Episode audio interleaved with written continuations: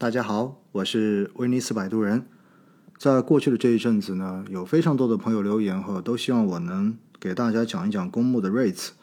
其实，如果大家会用喜马拉雅的搜索功能的话呢，在这个专辑的右上角，也就是专辑页面的右上角，你可以点一下搜索，然后把 rates 这个单词输进去，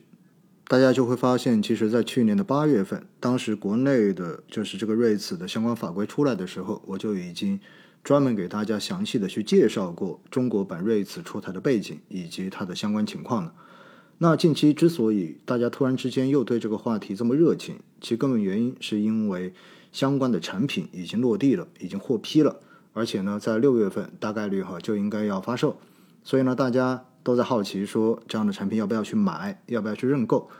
而且呢，我也发现哈，确实有不少的媒体或者是自媒体把瑞慈基金呢形容成了非常稀缺的、非常宝贝的这样的产品，所以。慢慢的在撩拨着大家的这种热情哈，那我想呢，今天再跟大家稍微的聊一聊对于我国的公募版的 REITs 大概的一个情形跟我自己的一个看法，按照几个问题来跟大家解答吧。首先哈，REITs 基金公募的 REITs 基金，中国版的 REITs 基金，并不是大家通俗所理解的房地产基金，也就意味着它绝对不是募集了资金之后让大家去炒房的，所以呢。这个观念，我觉得大家一定要有充分清醒的认识，因为中国版瑞慈跟美国版不一样，中国版的瑞慈是不允许投资商业地产跟住宅项目的，所以就意味着它是跟炒房没有任何关系的，它的头像都是基础设施，也就意味着包括大家所看到，呃，已经获批的四只公募的 REITs 跟后面上交所可能还有六只上报的 REITs，，基本上都是。各个地方的产业园区以及高速公路等等这样子的基础设施项目，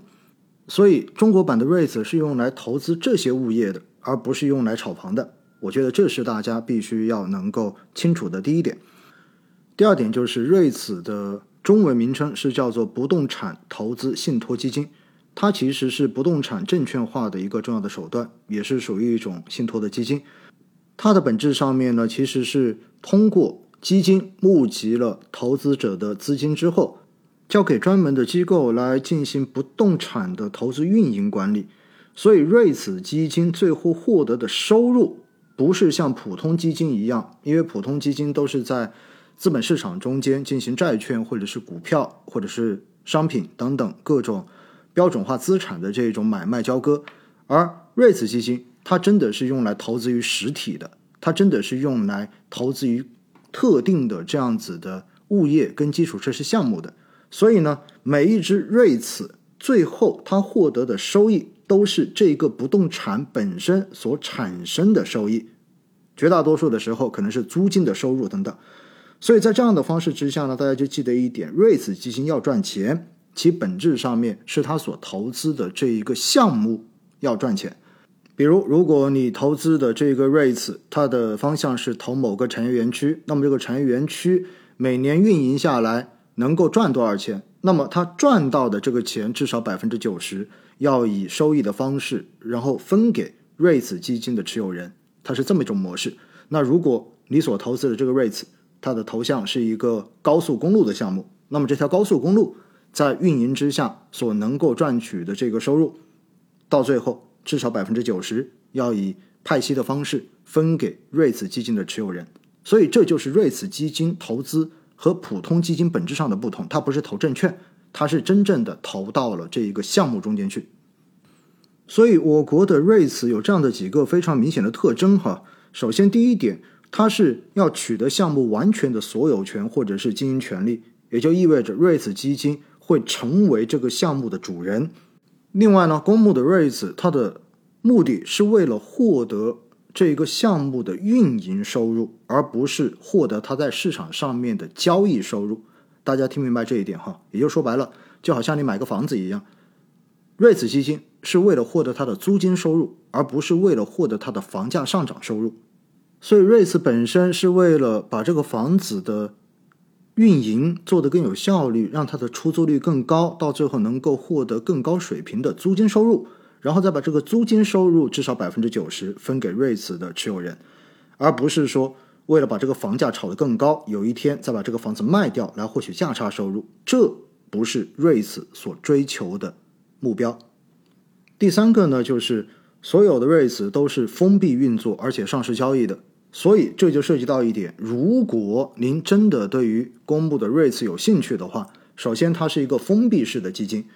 因此如果您要进行认购。或者是买卖的话，你必须拥有证券账户，也就意味着你至少要有一个股票账户在这里，才能够去参与公募 REITs 的投资。而且我看到很多的公募 REITs 基本上都是运作期在五十年的，也就意味着五十年的存续期。在这五十年中间，如果你去参与它的投资，要么你就是在一开始的认购阶段，你去参与认购，然后看能够配售到多少，或者就是在。这个 REITs 的存续期间，你像买卖一只股票一样的，在股市上面，在市场上面去提出你的一个买入价。如果有人同意你的价格，愿意把他手中的这个 REITs 份额卖出，那么你们就能够撮合成交，就像普通的股票交易一样。所以，REITs 基金是一只封闭式基金，而不是一只开放式基金。也就意味着大家平时是没有办法去申购 REITs 基金，或者是赎回 REITs 基金的。你要买，就只能到股票市场中间去申请买入。如果你要把它兑换成流动性，把它兑换成现金，那么你就必须在市场上面报价格把它卖出。所以呢，这就是瑞慈基金和中国版的公募瑞慈基金最主要的一些特征。那很多人关心的是，这样的产品值得买吗？这样的产品收益会高吗？那我告诉大家哈，就从目前已经获批的四只公募 REITs 来讲呢，基本上项目的预期年化收益也都在百分之四点五到四点八之间，也就意味着这个预期收益并不算非常的高，所以它会跟大家的这种想象还是有一定的差距的哈。大家想想看看，在过去的这些年，我们是不是也经常听到说有很多高速公路说每年都在亏钱的？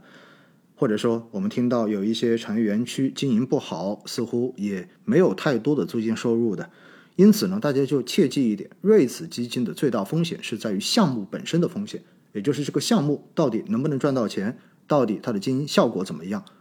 因此呢，我们去投资瑞慈的时候，你更重要的是要去看这个瑞慈基金下面直接对接的这个实体的基础设施项目，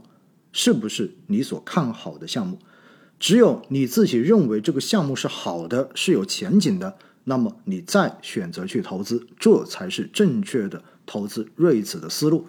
千万不要仅仅听到广告，听到很多的宣传，然后大家就觉得哇，瑞子基金好东西啊，刚出来必须要买，必须要抢抢抢。我觉得这种思路肯定是不对的。当然，首批瑞慈呢，绝大多数的份额都已经被机构所预定了，因为机构需要的就是这种长期稳定的收益预期。因此，机构对于瑞慈呢，相对而言会比较的喜欢。因此，大家要记得，瑞慈基金不是平时散户所喜欢的那种暴涨的产品，它一定是比较平稳的收益，并不会有你想象中那么高的这样的一类风险收益相对比较适中的产品。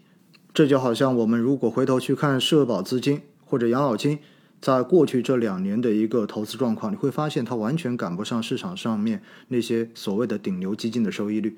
所以我建议大家哈，在听完我上面的这些介绍之后，真正的去了解一下下个月也许要发行的这几只 REITs 分别所投资的这些项目，不动产项目到底是好还是不好，你自己去看一看，自己去了解一下。在了解的基础之上，如果你觉得还是不错。还是想要去参与的话呢，那么准备好你的股票账户，然后看看在哪些券商会要上线，那么到时候呢，记得去参与认购就 OK 了。好了，以上就是我对于公募 REITs 的一个介绍，希望能够解答大家的某些疑惑。大家记得一点，这只是一个新的基金品类而已，并不是说这样的品类就适合所有的投资者。而且我们在进行任何基金投资的时候，都要做到。不懂不买，因为只有我们自己才能对自己的钱负责。